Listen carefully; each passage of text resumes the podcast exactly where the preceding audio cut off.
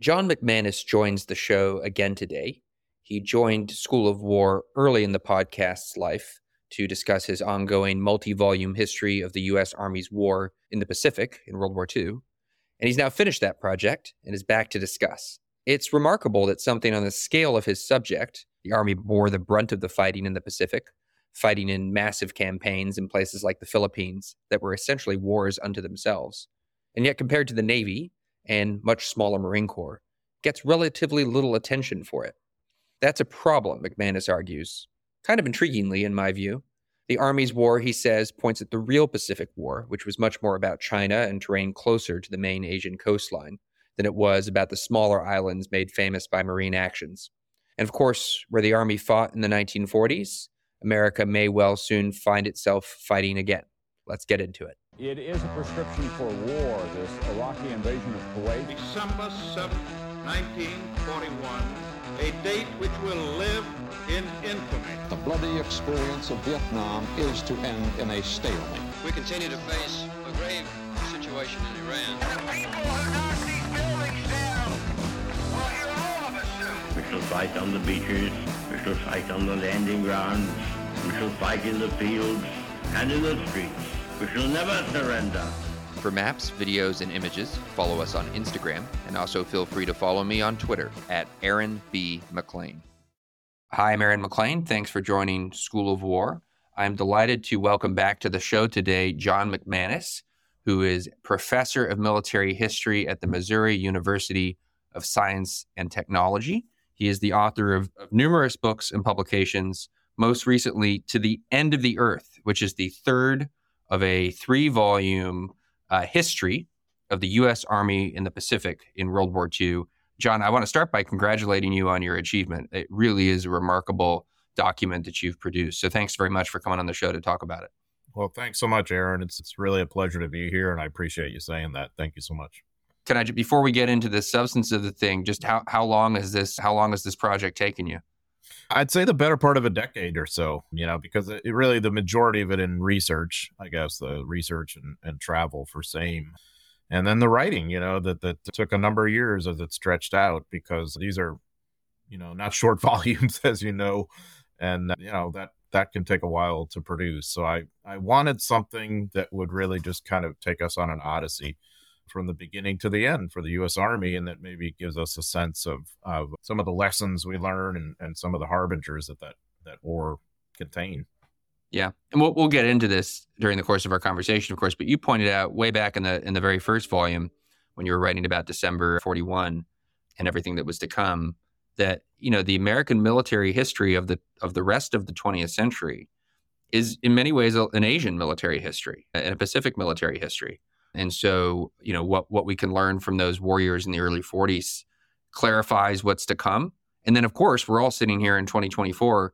By the way, I should point out, I, I realized as we were sitting down to record, it is January the ninth, which, if I'm not mis- is it Este? Is that the is that the, the code name for the invasion of Luzon? So this is the anniversary of one of the great amphibious operations of all time, which you talk about in your book, the invasion of the Philippines and of, of, of Luzon in particular. But that, that military history not only clarifies the Cold War, but sitting here in twenty twenty-four, we're all anticipating, you know, that, this, that we, there is a strong possibility of another war in the Western Pacific that everyone is talking about. And so we might we might pull some lessons, you suggest. Having having completed the project, do you, uh, you stand by that assertion? Oh, I absolutely do. I, I think I just think there's so many lessons to be learned. I mean, for one thing, the the nature and ferocity of the combat, the sort of give no quarter, ask no quarter, take no quarter kind of approach uh, that you see in the war between the U S and Japan is really more typical ever since, that our enemies really kind of fight that way. And, and at the same time, the, the U S then has to kind of struggle with its own concepts of the rules of war. You know, I think that that certainly is in play, but also just the, the relevance of amphibious operations and ground forces in general, that even though, you know, naval power and air power were, of course, crucially important in World War Two and a major reason for Allied victory, in the end, I think what, what is what comes through, I hope, in these volumes, maybe even shockingly so, is just how much of the fighting was done on the ground. And, and I just don't know that that would change in the future. You know, that's been sort of the pattern of history Things can change, of course, but I think maybe the, the what happens with the Army in World War Two can give us a sense that this could be quite possible in the future, unfortunately. Well, let's let's come back to this. I want to sort of revisit this this issue of, of lessons learned at the end. But for now, let's let's go back in time to the period that you're writing about. And, and, and in a minute, we'll get to nineteen forty-five and the actual period that this volume covers. But even before that, what how did the U S Army change from Pearl Harbor, you know, December forty-one through to the final phase of the war against Japan in nineteen forty-five. Talk talk a bit about what the Army was like when the war started yeah. and how it ended the war. Yeah, when the war starts, the Army is kind of just starting to expand beyond almost something of a glorified constabulary force in a, in a way. This this kind of provincial, very, very kind of intimate military force that in nineteen thirty-nine was actually physically smaller than Romania's army. You know, so obviously the officer corps was small. Many of the folks knew one another, but it was interesting that we had this professional corps that is going to be so crucial to, to you know, expanding the Army and winning the war, that they had enough professionalism, enough professionals to to, to make that happen, but not so much that the, that the Army was riven by careerism kind of thing. So it ends up, of course, as a as a massive drafty army of citizen soldiers for the most part, in which probably about, you know, two thirds were draftees. The Army grows to about eight million. And in, in terms of what happens with the Pacific Asia, you know, this is, you know, there's one point eight million Army ground soldiers who serve in the war against Japan. And that's the third largest we ever sent overseas. So when Pearl Harbor happens, you're just seeing the beginning of that kind of growth because we were already mobilizing before we got in the war. And of course, afterwards is when you see the, the largest growth. And so the Army ends the war as this incredibly sophisticated, diverse military machine that is capable of doing all these things that uh, many of which don't have a thing to do with combat in, in the sense of, you know, seeing danger. But I mean, the, the Army, it's a massive engineering problem that they're they're dealing with, especially in building of airfields, the de- dealing with the, the conditions, creating infrastructure. The transportation side of the house is just so crucial to to all of this. The medical side, the Army's medical organization and capability and appara- apparatus by the end of the war is, I would argue, you know, had never been exceeded in history up to that point. It's really incredible. But also the the civil affairs side of it. I mean, we tend to think of the, the Pacific War as being fought on these empty islands, and sometimes that's true, but really more often it's not. And especially the Philippines, you know, is is a completely different kind of animal in the sense that you are liberating a friendly country, quite similar to Europe. And this then entails a lot of different civil affairs issues. So those are just a few examples of this kind of larger whole of a very diverse army with all these different M O S's that's doing a lot of things. And oh, by the way, fighting this, this existential kind of peer-to-peer war against the Imperial Japanese Army and the Imperial Japanese Navy, which also has ground forces. And of course, we all know about the ferocity of that. So so I think that, that to me is just a fascinating transition, you know, what that means for our for our country and, you know, and, and who's part of this and why and who directs it. And, you know, I mean, it's just it's an amazing human story, I think. How did the professionals and the draftees, this is a big and in some ways kind of impossible question, but how did how did they interact? How did how did the professionals sort of come to terms with the new reality that was dawning for their organization and make this organization effective, even as everything must seem to have been changing and in some ways for the worse before their eyes? Yeah, I mean, I think it's very frustrating for the professionals. And I, and by that, I especially allude to the, the officer corps. I mean, the N C O corps is not very big, and it's going to have to be created to some extent, created in combat quite often, or under the the, the the stress of working in an Army service force side of the house in a port company or something like that. I think that there's frustration with having to train these guys up and get them to do things the Army way. And I, but I also think that when the, the draftees come in, the citizen soldiers, and many of them are volunteers actually, but they're citizen soldiers serving for the duration. I mean, they bring their own kind of innovation to things too, of saying, you know, I never intended to be a soldier, but maybe I want to be a business guy, but I have some ideas about how we can do things better, about how our finance office can work better, or or how our rifle squad or whatever it happens to be. And I do think that there's a, a really good kind of meeting of the minds in terms of talent that, that you see in the war. Now, there's social tensions, to be sure. You know, there, there absolutely are, between those who are there for a career and those who are not. But the, that first group is pretty small.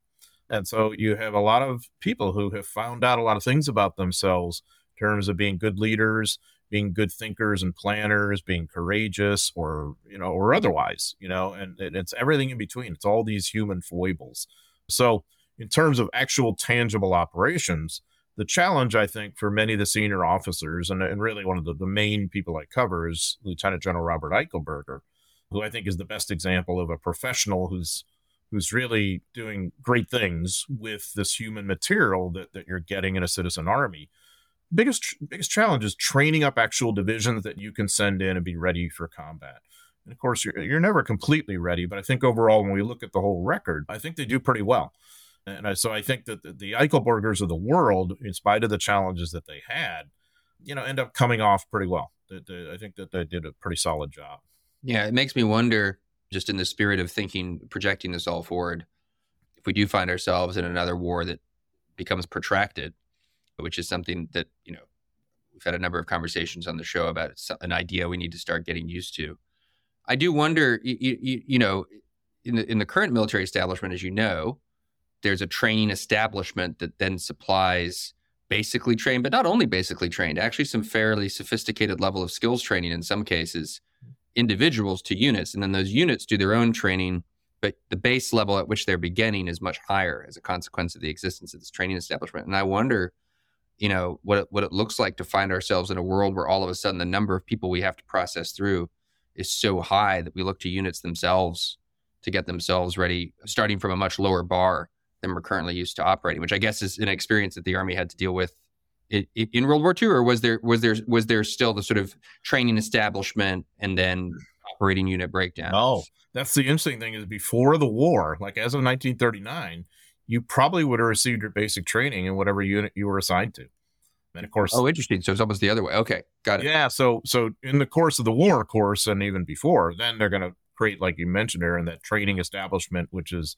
Say, you know, you're going to go to Camp Roberts or Fort Leonard Wood or, or, you know, Jack Fort Jackson, wherever, to do your basic training.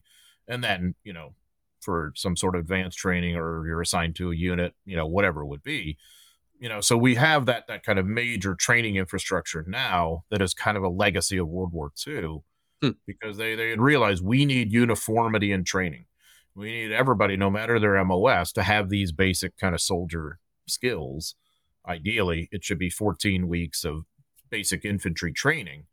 Now, it isn't always that way, but but when you're talking about eight million plus people, but that's largely the pattern, I suppose. And so I think World War Two is interesting to look at, because you, you do see us transition from that kind of old army where you, you it was really quite intimate in a way. You went to a unit and you were trained up the way that unit saw things, which may or may not be good, versus this sort of larger kind of centrally controlled, you know, let's train them up the same way sort of army that I think, you know, tends to work pretty well.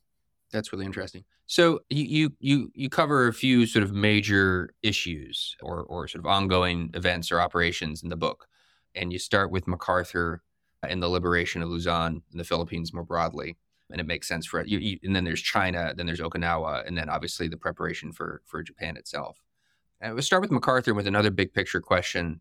MacArthur, you you you sort of open with him continuing to be upset about the excuse me the, the Europe first policy mm-hmm. of the Allies, and that's another issue that has sort of echoes to today, sort of obvious obvious echoes and obvious intersections with politics and foreign policy. Say more about that. What, what does that mean? That that maybe just remind people what Europe first was, and then. How did it? How did MacArthur perceive it as affecting his interests and American interests? And and then what's your own assessment? Yeah, so the Europe first or Germany first policy is something that the British and the Americans agree on even before U S entry into the war. And the thinking behind that was sort of twofold, that, that Germany was the most dangerous enemy and thus needed to be dealt with first. And there was a lot to recommend that, of course. And, you know, of course, this is happening in the context of the German invasion of the Soviet Union, which if the Germans succeed there, I mean, it's going to be very difficult for the Western Allies to get back on the European continent. But the, the, the second aspect of it is that the assumption, and this is really what rankled MacArthur, that America's geostrategic interests and future really were in Europe. And that what's what, what could be a little bit more debatable. MacArthur, granted, he's a giant ego, and he's the kind of person who thinks that any room he's in has to be the most important room, right? I mean, that's that's MacArthur. But as he saw it, it made no sense at the beginning of the war when, you know, this American and Filipino garrison in the Philippines is in crisis. It made no sense for us to be sending resources to the Soviet Union instead of our own people in, in that context. And and his he saw it, and I think this is this is one insight that he had that that I think he deserves some credit for. As he saw it, America's greatest geopolitical future would be in Asia and the Pacific. And I think subsequent history has has proven that to an extent. But I think he was way too dismissive of Europe's importance too then. And, you know, and I think as we've seen now, I mean, you know, you'd be foolish to argue Europe's not important. Of course it is. And the NATO alliance and all that. MacArthur didn't quite get that. So the way this is shaped up by January forty-five, when he's invading Luzon, is that for the whole war up to that point, he's been basically complaining that he hasn't gotten enough resources and priority and all that. And he's convinced that people in D C at high levels are kind of sabotaging him deliberately and all this. He's very paranoid. And and and I, I you know, the way I write about this, I find it almost embarrassing that he's still complaining about this in January forty-five, because the army he controls there is massive. And outside of Eisenhower's armies in Northern Europe, it's the largest concentration of American military force on the planet.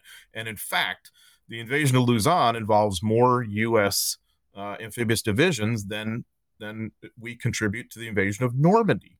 So, you know, and then he's going to have, you know, fourteen plus divisions as a follow-on force. I mean, the, the operations of the Philippines are enormous, probably second only to, to Normandy, you know, and, and maybe the Battle of the Bulge or whatever. But, it, you know, it's pretty pretty high speed kind of stuff, and yet he's still kind of complaining that he's not getting the priority, which is a very MacArthur thing, I guess. Yeah, and there, of course, MacArthur is a figure of the right, and there there is this political dimension to it that that A, does map onto today in ways that we can get into, but B, obviously continues through the forties and sort of debates within the Republican Party in the forties as as China falls to the communists and Korea looms. This notion that there is something about Roosevelt and then Truman that is dismissive of the Pacific, and that that is somehow a scandal, is is a live issue on the. In fact, it's funny. I just listeners of the show are probably wearying of my references to Herman Wouk's War and Remembrance, which I've just watched the rewatched since first time since childhood, the miniseries Great. version of, which is fantastic. And there's a scene in it where the I forget his name, but he would have been the commander of the Pacific Fleet on Pearl Harbor. Oh, Husband Kimmel. Yes, that, that must be right. And obviously he's had a bad day and his career is is over. And our protagonist, played by Robert Mitchum, walks into his office and they're chatting. And the the fleet commander is grousing. He's, you know, like we we got we got we got caught because we, you know, we weren't paying attention. Roosevelt was paying attention to the wrong war. And it's this sort of pathetic moment where he's obviously covering for, you know, whatever failures there were in Washington. There were obviously failures in Pearl Harbor as well, and in Hawaii as well. And he's covering for it with this sort of brittle political opinion. And it's sort of, it, you know, with, with Herman Wouk's work, it sort of fits this picture of, you know, well, nothing succeeds like success. And F D R chose Europe first and it worked. And Europe was important and Hitler was terrible and it's good we defeated him. So that must have been, they must have been right. But as you point out, there are there are elements, there are elements to the argument, there are elements to the point that deserve uh, attention. But I guess by forty-five, it's all, it, the resources, as you point out, are, are already sort of settled out. And MacArthur has what he needs. I mean, he definitely has what he needs. He doesn't think so, but he does in the context of a global war. And and yeah, as, as I try to point out in the series, the Europe first policy certainly, you know, does work. And I wouldn't necessarily sit here and argue against it, but I think it needs to be looked at in a maybe a nuanced way that it also had consequences.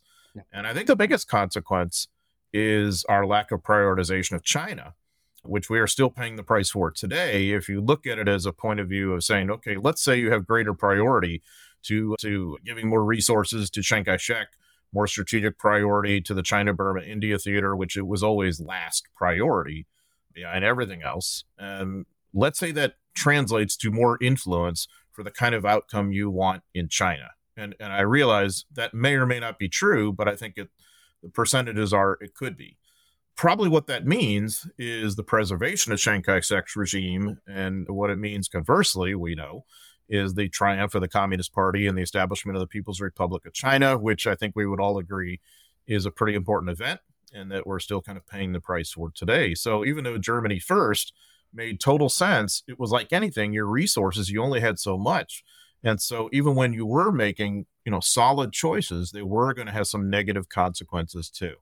And and uh, so MacArthur it, at the time is sort of the darling, ironically, of the China lobby, which he didn't necessarily care that much about China in the context. He cared about the Philippines as much as anything, of course, understandably, but also the, the Hearst newspaper empire, media empire, that loved the idea of the entire war being under MacArthur's control, which MacArthur certainly wouldn't oppose that.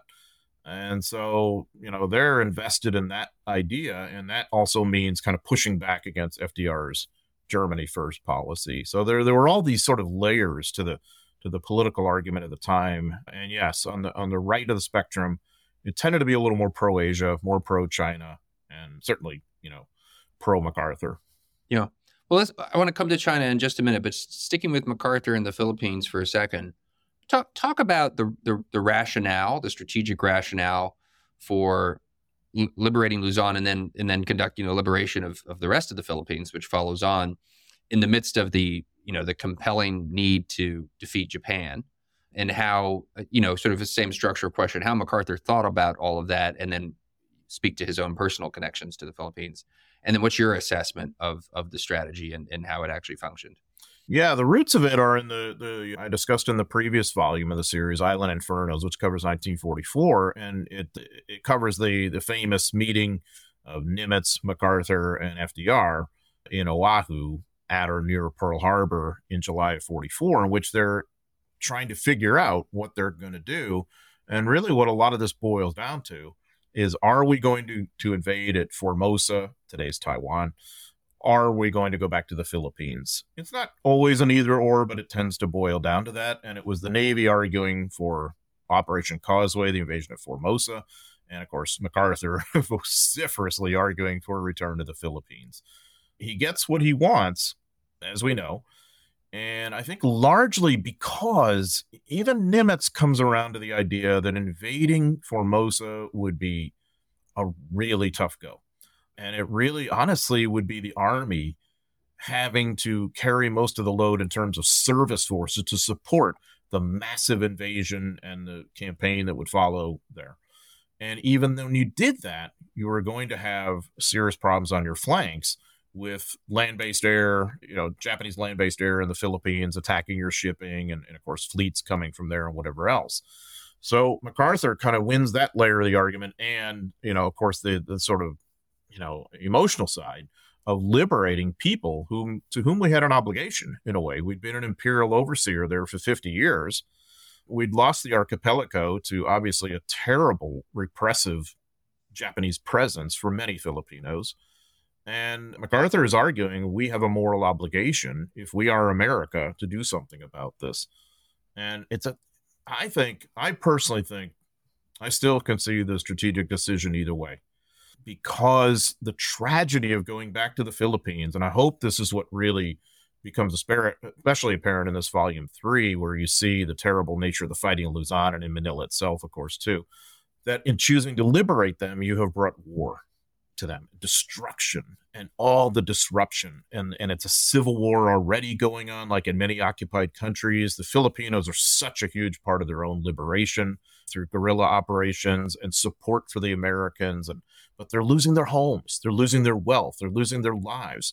The Filipinos have an extremely high percentage of, of people who die in the war. That's, that's like on par with Poland, you know, and other countries that are better known for suffering in World War Two. And, and a lot of this is because we've chosen to come back there and liberate. And that's the essential dilemma that's going on in France, in Belgium, in Holland, you know, friendly countries that you're liberating. So I see it as still something of a strategic toss-up. And I, I'm a little reluctant to, to kind of accede to one side or the other and say it's some easy call. I don't think it was then. And I think it still is in that light, even eighty years on, in my view, at least. Well, talk a little bit about, you know, beginning in January, how Luzon and then, you know, Manila and everything else, Corregidor, go. Um, uh, one re- reading your account, I was struck. I spent a fair amount of time thinking about the Korean War last year, and I, I came across the name uh, General Willoughby, and I had like a shudder went up my spine because, of course, this is the man who gets gets the Chinese intervention across the Yalu in late nineteen fifty completely wrong. And I, I confess I did not really know that he was already getting lots of things wrong. Oh, he was already well established. So yeah, talk, talk, talk about all that. Talk about intelligence expectations and how it actually goes. Yeah, on the intel side of the house, Willoughby is one of one of my whipping boys throughout this this series. And it's not as if he's dumb or something like that. I mean, he's a very sharp guy, and he's a self-made guy. You know, he's actually German, comes from Germany. His, politi- his political views are odious. He's basically a crypto-Nazi on some levels, but he's very dedicated to MacArthur. He's very sagacious on some levels, but he has this, and he has all this incredible intelligence apparatus at his disposal. You know, obviously, we're breaking a lot of the Japanese codes. You know, he, he's got that. He's got the guerrillas, the Coast Watchers. He's got, you know, Alamo Scouts. I mean, you name it. He's got a good array of intel info. And so the reason I take him to task quite often is I think given his advantages, it's amazing how, how often he's wrong. And one place he's wrong is in Luzon in mis in underestimating the size of the Japanese garrison. And I think one of the reasons why that happens is he he's he's more dedicated to MacArthur Medley than he should be, in that he always wants to tell him what he wants to hear, and he, he can be a bit sycophantic on that level. And I don't think you really want that in one of your key staff officers. It's better maybe sometimes if they're a little iconoclastic and they're, they're willing to push back. Easier said than done, of course. So where that sort of bears out in the campaign is I think MacArthur doesn't always have a strong appreciation for the size and potency of some of the Japanese forces he's facing. And granted, this is always a problem in the Pacific War, not unique to MacArthur's command. Nimitz's command had the same issue too sometimes, where we're not always sure how many Japanese there are on an island or what their defenses are like or whatever. And it's sometimes a leap of faith. In the Philippines, what is really quite frustrating to MacArthur, once, you know, they get ashore on Luzon and they're moving towards Manila, which is the key objective, of course, is that his armies just aren't moving fast enough. And, and of course, a lot of this is, is because of his sixth Army commander, Walter Kruger, who's just not wired in such a way to have a bold dash. That's not what he's about. He's a bit more of a methodical commander. He's a good commander, but he's not a risk taker. He's not a bold kind of guy. And so I think that Willoughby's intel certainly plays some role in MacArthur's attitude about how rapidly his forces should move. But conversely, the sixth Army intel tends to have a higher estimate of Japanese forces, more accurate. And that's partially feeding then the disposition of that commander to be more methodical and cautious in a way. And so you really see this kind of dynamic play out in a pretty frustrating three or four weeks after the invasion itself. And, you know, just speaking about MacArthur on a personal level, how does he react to how things actually turn out? Um, how does he react to the devastation, uh, the violence, the destruction in some ways of, you know, a, a city that means so much to him? What's his what's his personal take? It's really horrifying to MacArthur. And this is where I have a great deal of empathy for him. I mean, this is hometown, Manila. That's where he had lived. He loves the Philippines and its people.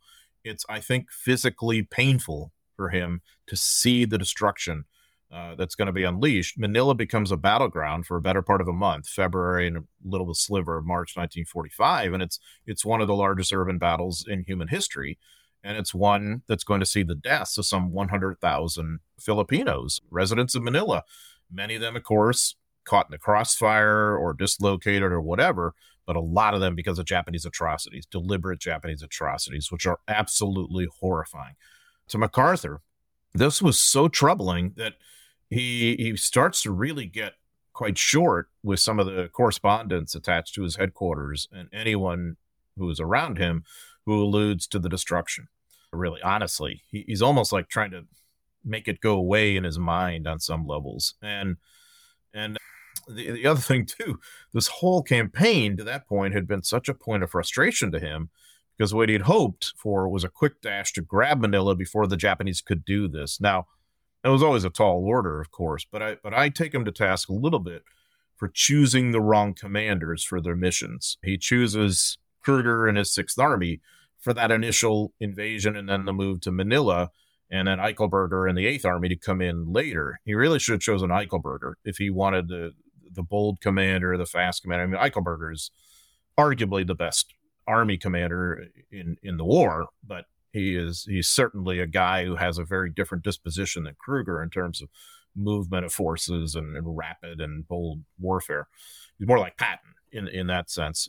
Vomi was a, a West Point classmate and a good friend, and I found that they corresponded. It's really quite fascinating. So all of this, though vindicating for MacArthur in the sense that we're back in the archipelago and liberating people, including some P O Ws and civilian internees, I do think in terms of the destruction of Manila, I would bet that MacArthur never got over that the rest of his, his life, because think of your own hometown and it basically becoming a field of ruins. And I mean, how are you ever really going to get past that? It, yep. it had to be really difficult for him, I think.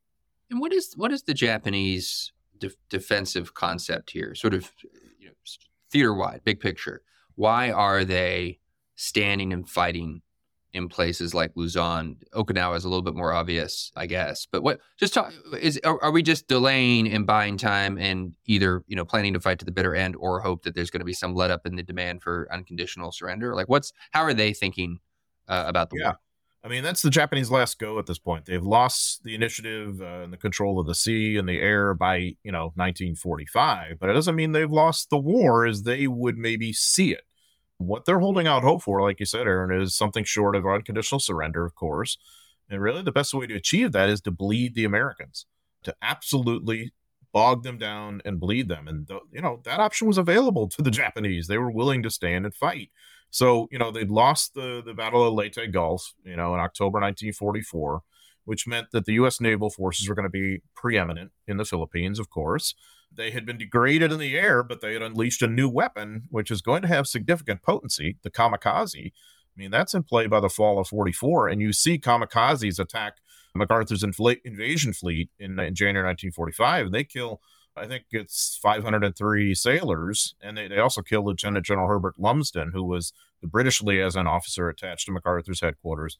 Didn't sink any ships, didn't stop the invasion, but it gave you a little, you know, preview of what was going to happen in Okinawa. So for General Yamashita, who is the overall Japanese commander in the Philippines, he has a kind of inland defense concept, which had become more popular now, infamously, of course, since Peleliu. Uh, of the Japanese not necessarily investing everything to stop the Americans at the waterline, but using good defensible inland terrain to just basically bleed them. And we'll see that, of course, at Okinawa quite famously, too. So that's his concept. What astounds me about him, that I mean, I still, I, I wish I could have talked to him about this, because it's just so hard for me to believe. He will later say, and it's, of course, in the context of a war crime trial in which he's accused of being responsible for the atrocities I mentioned moments earlier when he did not order them, of course. He will claim that he did not intend to defend Manila, that he wanted to be a kind of open city to leave, that he, that he was going to fight elsewhere. And I find that astounding on a number of levels, because if you want to bleed the Americans, I don't know of any better way than to get them involved in urban combat. I mean, you talk about a manpower suck and how deadly that is and destructive, and, and it tends to be, as we're seeing, you know, right now with, with the I D F in, in Gaza, it tends to be time intensive and go on and on. It's really hard to control. I don't know of any better way he could have done that. And he, and he also didn't seem to grasp the incredible value of Manila to the Americans, certainly on a political level and, you know, liberating the Philippines and all that, but on a logistical level, you know, as we discussed, MacArthur's campaign here is enormous. This is a huge army, huge military force you've got, so it has to be sustained.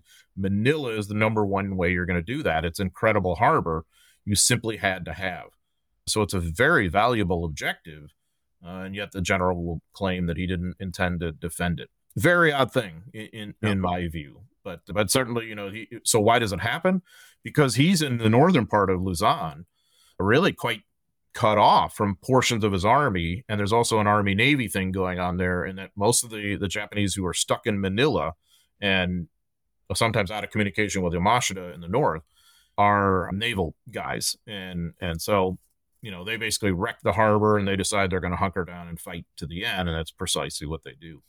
So let's, there's obviously, I mean, we could we could do a whole series of episodes on each one of these campaigns, but in the spirit of of doing a little summary justice to each major part of your book, let's shift to China, where I get another sort of striking observation that you make. You're sort of referring to late forty-four, and you talk about the, the failure of American grand strategy in China as of nineteen forty-four, which is, you know, I think for, for somebody who's not professionally following the period, a little earlier than you might have expected to be able to pronounce that American grand strategy in, in China had failed. Uh, what were the failures that were baked in already by, by nineteen forty-four? How were things going? I mean, as I see it, the, the failure you can mark is when when Lieutenant General Joseph Stilwell is basically relieved. When Chiang Kai-shek says, I can't work with this guy anymore, you got to get him home. Uh, and the Americans do so. And why do I think that? I mean, certainly there's a lot Stilwell could have done better. I mean, and I, I explore that in the series, but it pointed out to some serious issues in, in Chinese and American relations and, and as partners. Stilwell's frustrations were America's frustrations, and they were that the regime was corrupt, that it was repressive, it was backward, it was not going to fight the way we wanted it to if we were giving them Lend-Lease supplies and all that kind of stuff that we expected then. We've got a, a pretty good structure of advisors with the Chinese army who are trying to kind of train them up in the in the way that we want them to, to operate, but we don't really understand and grasp the the threat that is brewing in the north from the communists. We want any Chinese who's going to fight, and we're willing to support the communists too at this stage, and and and the communists are only too happy to kind of lead us down that flowery path, which I, I don't think the Americans had a good enough grasp of that just yet. So when Wedemeyer, Albert Wedemeyer, who succeeds Stilwell, comes in in the fall of forty-four, he gets along better with Chiang Kai-shek. That's great. But the problem still exists of the civil war brewing in China that we're worried about. And, and China being effective enough to stay in the war and bog down the Japanese, but not effective enough to, to achieve the object of a stable, continent-leading, you know, modern China that we want as a partner. And Wedemeyer comes up with the same sort of war-ending concept that Stilwell had. Basically, let's train up a really good Chinese army of sixty, eighty divisions that we can rely on. They're going to launch an offensive to regain control of the harbors. Because the concern we have, and this is so bizarre to think of now, but concern we have is what we could conquer the Japanese home islands themselves, and yet the Japanese could somehow still resist with their army in China, in Manchuria, and so on and so forth. So to preclude that, we're hoping to do, you know, just this, this kind of offensive in addition to securing China as the kind of partner we want. So I think when Stilwell is fired, it's an indicator that a lot of that has really, unfortunately, gone down the tubes. It's easy for me to say, but I'm an historian looking back, and I'm like, okay, that's maybe what I can pinpoint. At the time, they certainly wouldn't have viewed it that way, of course. And sorry, just to just to clarify, what where where do the communists fit in to that concept for for post-war, post-defeat of Japan, China? Is is American policy to make peace? How is that actually going to work in the views of the administration? And then how do people like how how does how is Stilwell thinking about it? How does MacArthur think about all of this? Presumably his attitude differs from from F D R's. Yeah, I mean, Stilwell is happy to support any Chinese who's going to fight the Japanese. And Stilwell is very kind of right-wing in his politics, so he's not pro-communist, as he will later be accused by, like during the, by many in the Joseph McCarthy era and all that. It's very grossly unfair.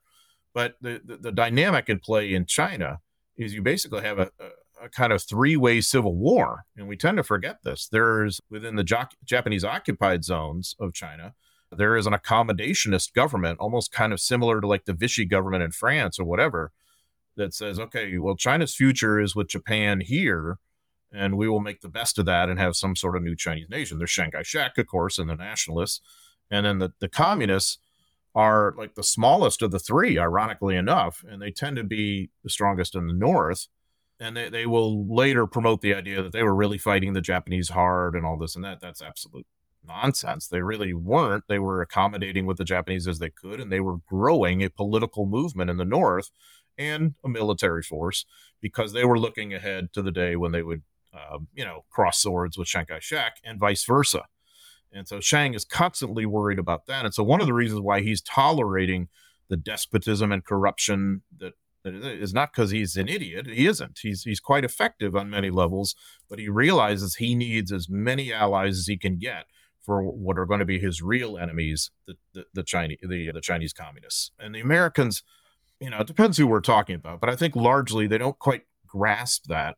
What sort of peace do they envision? They want Japan out of China, and they want an accommodation, a kind of coalition government between the, the nationalists and the communists. Well, we all know when you're sitting down with communists, it's a zero-sum game. You know what? Either you're going to survive or they are. And that's generally the pattern of history in relation to communists. And I think the Americans kind of have to learn that the hard way. I, I really think Chiang Kai-shek understood that maybe a little better than, than his allies did, at, at least maybe during the war years.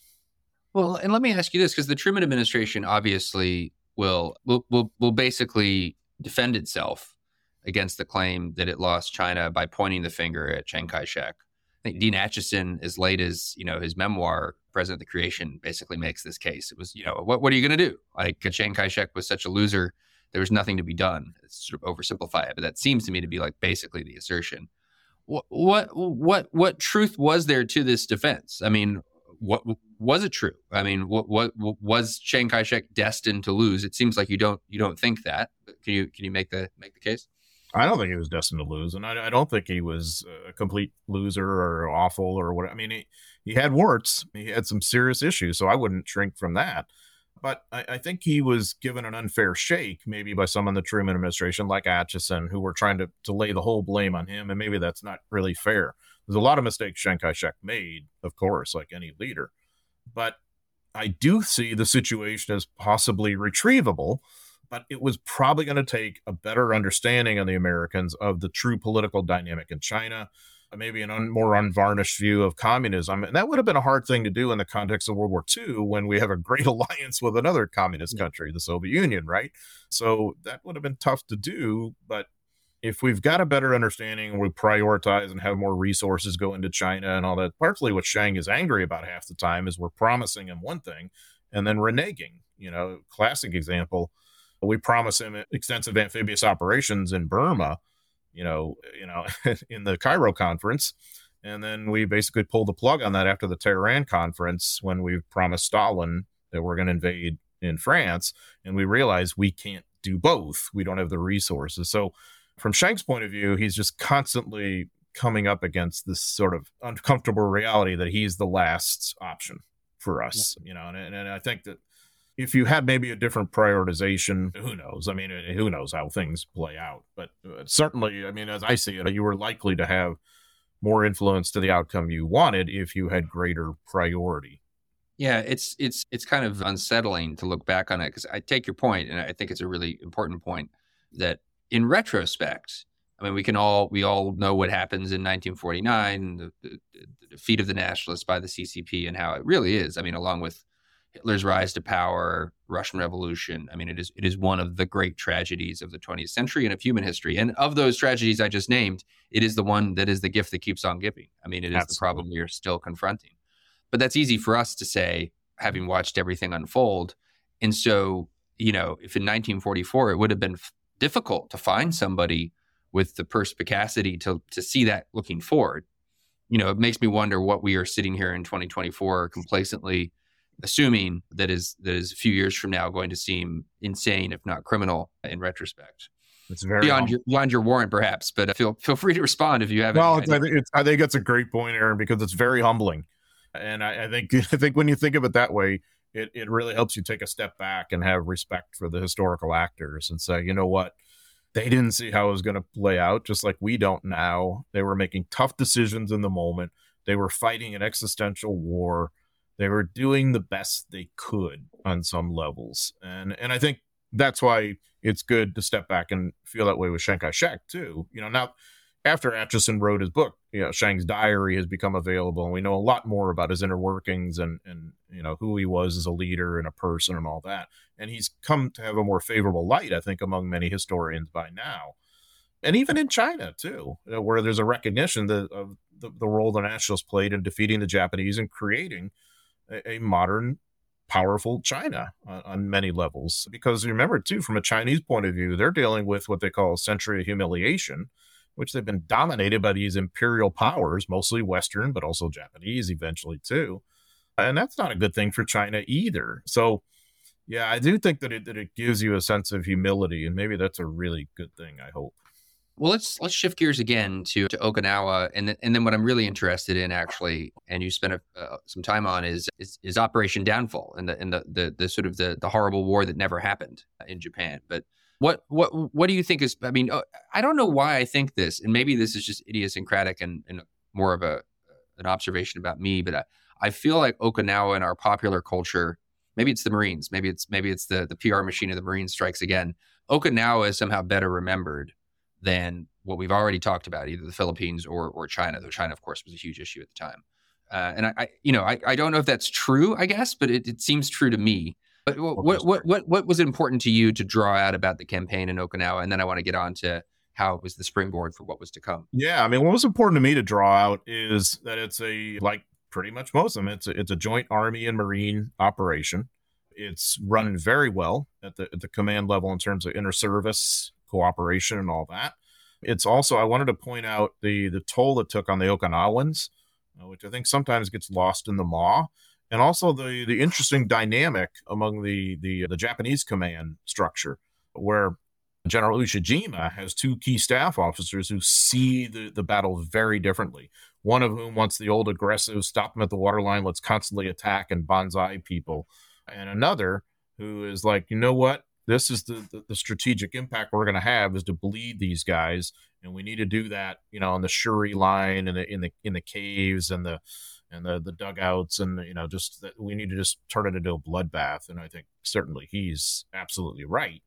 I think this is better remembered because it fits in with what our popular memory of the Pacific War tends to be, as just that, the Pacific War, without all the messiness of what's happening in Asia with Chiang Kai-shek, without all that imperial residue that the Philippines brings into play, and other places too, especially with our allies, you know, the Dutch in Indonesia, the British wherever, you know, so on and so forth, the French in Southeast Asia. Um, you know, that's easier to just have this little stepping stone war. Guadalcanal, Tarawa, you know, Saipan, Iwo Jima, Okinawa, and the bomb, and then you're done. Uh, actually, the war is much bigger, much more ambitious, and much messier than that, and that's the Army's war, as I as I point out. I think it's it's interesting and important to look at, not just from a service perspective of saying, hey, you know, the Army did this and it deserves credit or something. It's it's not just that. It's it's the Army's war sheds light on what the war really was, not a few expeditionary invasions here and there, a bitter fighting. No, it's way more than that, and so you can get, I think, a fairer understanding. The Battle of Okinawa, of course, is one of the largest in human history, and, you know, the ultimate climax and great tragedy of the war too. And I think, I think that's another reason why it stands out to us, is it's, you know, you're fighting on a large island, a major island that's really quite heavily populated, and fortunately, you don't have to invade Japan, so it becomes the capstone to the to the end of this kind of nightmare that World War Two had become. Talk a bit about what would have happened had we not dropped the bomb. And obviously, there's diff- many different ways into that question. I'm interested just in the operational planning itself and how we saw the fall of Japan coming about. And then two, I am interested in your take on these, these sort of always controversial sort of issues of, of revisionist history, like the Japanese were going to were going to surrender anyway. We didn't need to drop the bomb. You just w- w- walk us through what we were planning to do had there been no atomic bomb. And then, of course, what actually happened in, in your take on whether or not the, the bomb was necessary. Yeah, so there was going to be a two-stage invasion of Japan. And the first would have been known as Operation Olympic, in which uh, General Kruger's sixth Army would invade Kyushu and use Kyushu as a major base, especially for air bases, to drop to to to invade Honshu, obviously where Tokyo is and a lot of the population, in what was called Operation Cornet. So Olympic was going to take place in November nineteen forty-five. Cornet would be in March nineteen forty-six. You're invading near the, the plains near Tokyo. And eighth Army under Eichelberger was to have the lead role there, but also tenth Army would, would be in play. And that probably would have been under Stilwell, who had come back into play as head of Army Ground Forces, who had taken over for General McNair when he had been killed in, in the short bombing in Normandy by friendly bombers, right. Sadly. Stilwell was going to get tenth Army, and then first Army was redeploying from Europe to, to come in there in support. And actually, it probably would have had a more lead role than tenth Army, but whatever. This would have been the largest amphibious invasions in human history. They would have been one of the largest campaigns ever. I mean, it would have been an absolute total bloodbath. You know, sixth Army alone was probably going to be ten to fifteen divisions strong, and it still would have been outnumbered at Kyushu, to give you a sense of, of how the Japanese have been building up their defenses, much less the kamikazes. Everybody saw this as a nightmare. So what's interesting to me is by the summer of forty-five, all three services, as we'll call them, kind of saw the end game through their own lens. So the Army Air Forces are like, okay, well, we firebombed these guys. We can bring them to their knees through this bombing campaign. And then, of course, the atomic bomb becomes the next weapon to help them do that. The Navy is thinking, you know, we can blockade the heck out of these guys. We can prevent that whole China nightmare that we're worried about. And we can bring them to their knees this way because they're close to starvation. And we can mine their waters. And, of course, the, the Army and the Marine Corps are thinking in terms of a ground invasion, you know. And, and so Truman is having to kind of navigate all of this and figure out, well, what really will happen if we have to do this? And then the bomb comes into play, too. Now, the idea that Japan would have surrendered, I, I always find that so specious because they had an opportunity to do so with the Potsdam Declaration. They could have accepted that, and that would have been tantamount to a surrender if they were really intending. So when when when you hear Japan was intending to surrender, uh, that's a half-truth. There were some Japanese who were at that point, some Japanese in the higher reaches of government or the military or whatever. There were others who didn't, okay? So it's a matter of who has influence at any given time.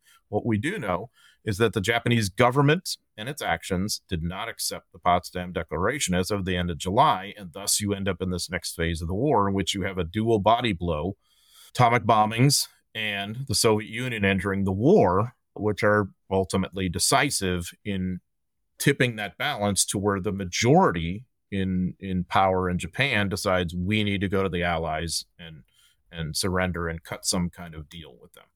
Well, that's what happens. The other, I mean, a a take on the revisionist argument I, I have come across, and to, I mean, to be clear, for me, you don't have to accept this exact premise, but to me, this all seems downstream of of a view that nuclear weapons were employed and that the consequences were not only that the, the consequences were tragic in certain obvious, straightforward ways, and in other ways beneficial. That that is a kind of scandal that has to be explained away. That that that can't that simply can't be accepted as true. And then another version of the revisionist take I've heard, and this is sort of down to the day to day of the actual end of the war, is that the Soviet invasion was the actual mechanism that that compels surrender.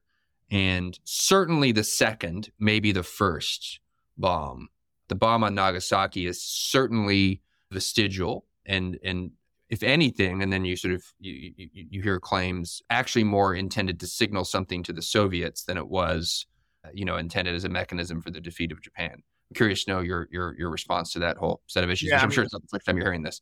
To me, to me, it's a classic sort of retro argument. It's I, I've never found any evidence that says, okay, we are dropping that bomb on August nineteenth, nineteen forty-five in order to demonstrate something to the Soviet Union, even as we're they're coming into the war to help us as our allies against Japan now. That is, to me, a classic sort of reductionist Cold War thinking. Certainly, I mean, I get the point that the bomb can impress the Soviets in terms of what it means for American geopolitical power, yes, but they're deep into spying on the Manhattan Project, and they know a lot of what's going on. So I don't know that we really have to demonstrate that to them from their point of view, at least. But what what I can say, just as a, as a World War Two historian, is their primary preoccupation as of August nineteen forty-five is ending the war with Japan and doing that the best they can and saving Allied casualties the best they possibly can. And The the decision makers think this is the way to do it. I think history kind of bears them out. And I, I think the point, I think one one point that is good that we we absorb is that that Soviet invasion, Soviet entry into the war on August ninth was also very significant in this whole thing. I see it as a dual body blow. The atomic bombings and Soviet entry is this sort of wake-up call for the Japanese leadership, the holdouts who had said, no, no, we can continue fighting the war. We can do X, Y, and Z. That they now were going to sort of start to lose that argument. And the emperor himself, who at times is is really quite morally vacuous on a lot of levels and, and quite indecisive, he has come forward and said, hey, you know, we need to we need to do something to end this war. It's that dual body blow. So the rest of it, the Cold War stuff, I mean, I think it's easy to say in the nineteen sixties, this is what was really the agenda. Uh, I think when you actually look at the record from the, from the era, it really doesn't quite show up that way, especially from an operational perspective. Well, I, I want to conclude where we began, again, by commending you. I mean, it's this is a really remarkable achievement. And I think you, in the books themselves, but but even just chatting today, you make the case very effectively that what, what seems to be, you know, history that is increasingly distant from us is startlingly relevant. And I, I, as much as it grates on me as a Marine to make this concession, I actually think your point about how looking at the Army's war shows something about the true nature of the war, that's an interesting point, and I think an intriguing one. And, you know, when it comes to maybe would make us focus more on China and, and, the, and, the, and the Philippines, one that, that seems quite plausible.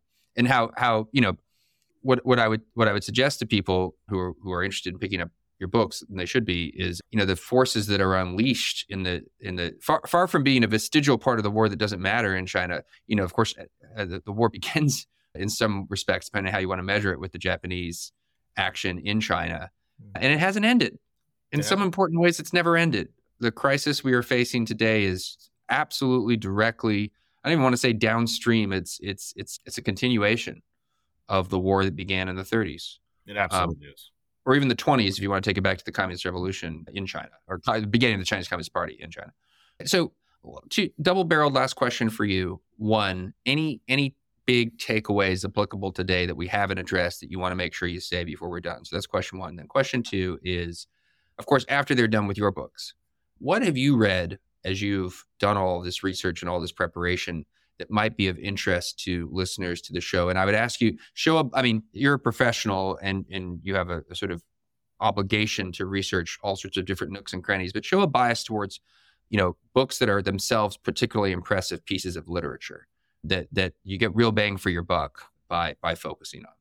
Yeah, in terms of the books, I, I think Ian Toll's trilogy about the war in the Pacific is, is just brilliant from a naval perspective, especially. I think that's that's Ian's wheelhouse, that he's one of the finest naval historians in play now. And I think you'll really get a sense of what the U S Navy becomes.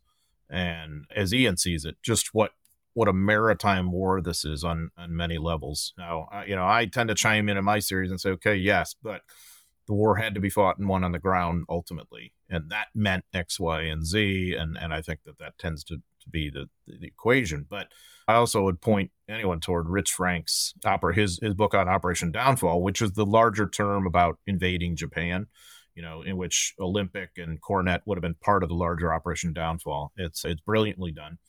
And, and you're really, if you're wondering about the sort of end game of the war and its legacies, I don't think you can go to any other better better place. And he's in the middle now of a trilogy that really does focus to a great extent on the, the Sino-Japanese War, which which I think is long overdue. And so the first book is called Tower of Skulls, and then, you know, the the, the subsequent books are are in the offing now. I think if you want a one volume look at it, Ron Spector's Eagle Against the Sun is just just amazing and and a, kind of a good place to start on some levels. Any any sorry to interject, but any, any memoirs, or, you know, you have all these colorful figures who just get less attention, I think, than the Corps or Army commanders in Europe get. Any any any primary source documents or anything like that that really stand out to you? Yeah, I, I think General Eichelberger's memoir, I highly recommend it. It's I think called Our Jungle Road to Tokyo. And it's it's just so interesting and engaging. It, it reminds me of Eisenhower's crusade in Europe. And, and they're very alike in that they really, neither of them really needed ghostwriters. So I think when you look at Eichelberger's memoir, you kind of see the whole war from, certainly from the Army's perspective, coming from Australia and New Guinea forward through the Philippines, but also the occupation of Japan too. So it takes you to the, the aftermath of the war. I find that one in some ways the most interesting. There's a, at the soldiers level, I think a fascinating book, which isn't very well known, by a guy named Francis Burney Catanzaro, who was with the forty-first Division. And it's, it's basically called that, With the forty-first Division in the Pacific. And it's all about what it was like to be a rifleman fighting in the South Pacific and the Philippines. And, and in a way, that's the real Pacific War on some levels. It's not as much three days at Tarawa as it is months and months and months in the New Guinea jungles, the Philippines jungles, and all that, that that maybe is a little more typical. And also, I think for, for many Marines too, you know, like if you served at Cape Gloucester or something, you know, that it's a kind of a longer haul sometimes. And I think you get a sense of that in that book. Yeah. I mean, of course, there's, there's tons of others. Those are the ones that really come to mind first, I guess. And final final thoughts, big takeaways that we need to keep in mind today about fighting in the Pacific. Yeah, I mean, I think if it if it played out this way eighty years ago, then I, I think there's some lessons there, and it's likely to be much the same. And of course, you know, there's been some game-changing weapons and technology since then, but war is war on some levels. And I and I think maybe the mistake we make nowadays is to see the Pacific Asia as a kind of maritime theater exclusively, and a tendency to say, well, okay, we'll we'll invest our ground resources with NATO and Europe, and then we'll let the Navy handle what happens in the Pacific. I think that'd be a major mistake. I think you're going to need, unfortunately, major ground forces to do most of the heavy lifting, and they're going to have to be Marine and Army, just as they were in, in World War Two. And I think that the two ground-oriented services are going to have to to do a good partnership, just as they mostly did in the war against Japan. When they didn't, it was because of command problems, largely. The the high, the level of respect for the average Marine and the average soldier in combat for each other was off the charts. And I, I don't think that that has changed, hopefully and fortunately. But I think that's really where the war would be won or lost from, from my very limited perspective.